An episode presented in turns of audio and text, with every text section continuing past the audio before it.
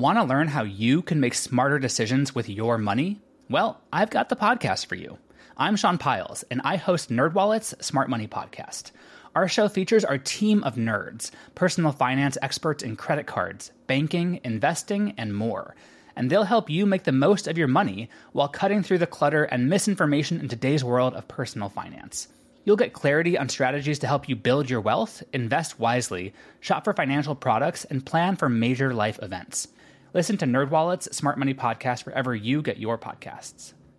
Hello, I'm Elise Modica, and here's your daily tip from the experts at Real Simple. How to properly take someone's temperature and how to know when it's a fever by Samantha Lande. Every winter, we brace ourselves for cold and flu season. But with COVID 19 cases still on the rise, we are even more cognizant of our health this year.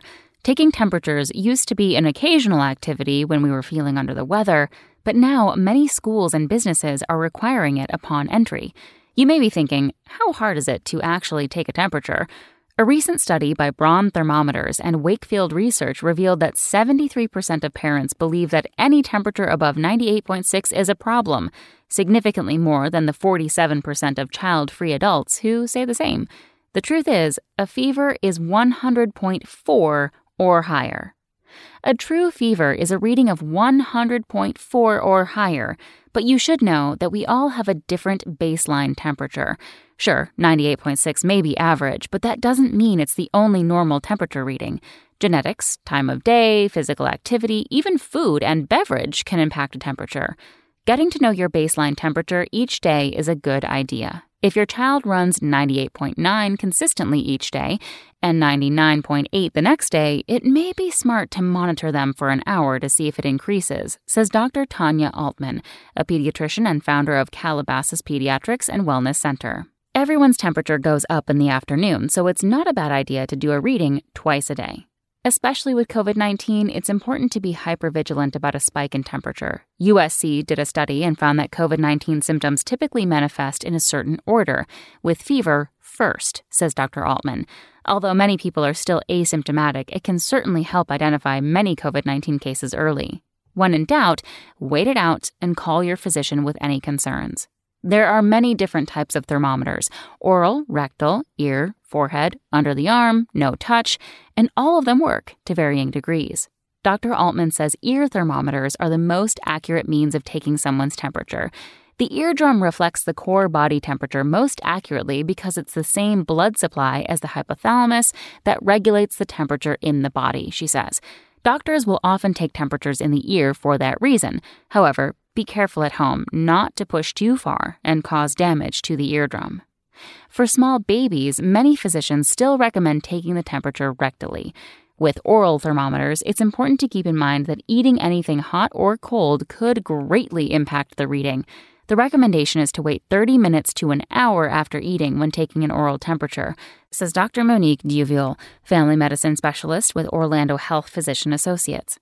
Taking temperatures on the forehead has become commonplace as well, but sometimes you'll get different readings three times in a row.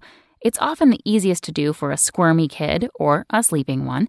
However, if kids and babies are wearing hats, in the car seat, or really active before they're reading, wait 15 to 20 minutes before taking their temperature. A newer technology that has really seen popularity during COVID is the non contact infrared forehead thermometer. However, keep in mind that forehead thermometers usually will read a temperature approximately one degree lower than a core body temperature, such as oral or rectal. And if you still own a mercury thermometer, it's time to throw it out. They are no longer recommended in any situation. With any of the thermometers you may use, it's important to tell your doctor the reading you see on the thermometer and the type you used. So many parents call my office and self adjust the temperature readings one or two degrees, says Dr. Altmann. Just read your doctor exactly what it says and let them take things from there. What to do if there is a fever? A fever in adults or older kids is certainly worth a call to the doctor, especially now, and a good reason to stay home from school or work. However, there is no need to panic. Assess other symptoms and how they're acting. However, in babies under three months old, anything over 100.4 can often be concerning. So, call your doctor immediately. Thanks for listening. Check back tomorrow or go to realsimple.com for the latest. Want to learn how you can make smarter decisions with your money? Well, I've got the podcast for you. I'm Sean Pyles, and I host NerdWallet's Smart Money Podcast. Our show features our team of nerds, personal finance experts in credit cards, banking, investing, and more. And they'll help you make the most of your money while cutting through the clutter and misinformation in today's world of personal finance. You'll get clarity on strategies to help you build your wealth, invest wisely, shop for financial products, and plan for major life events. Listen to NerdWallet's Smart Money Podcast wherever you get your podcasts.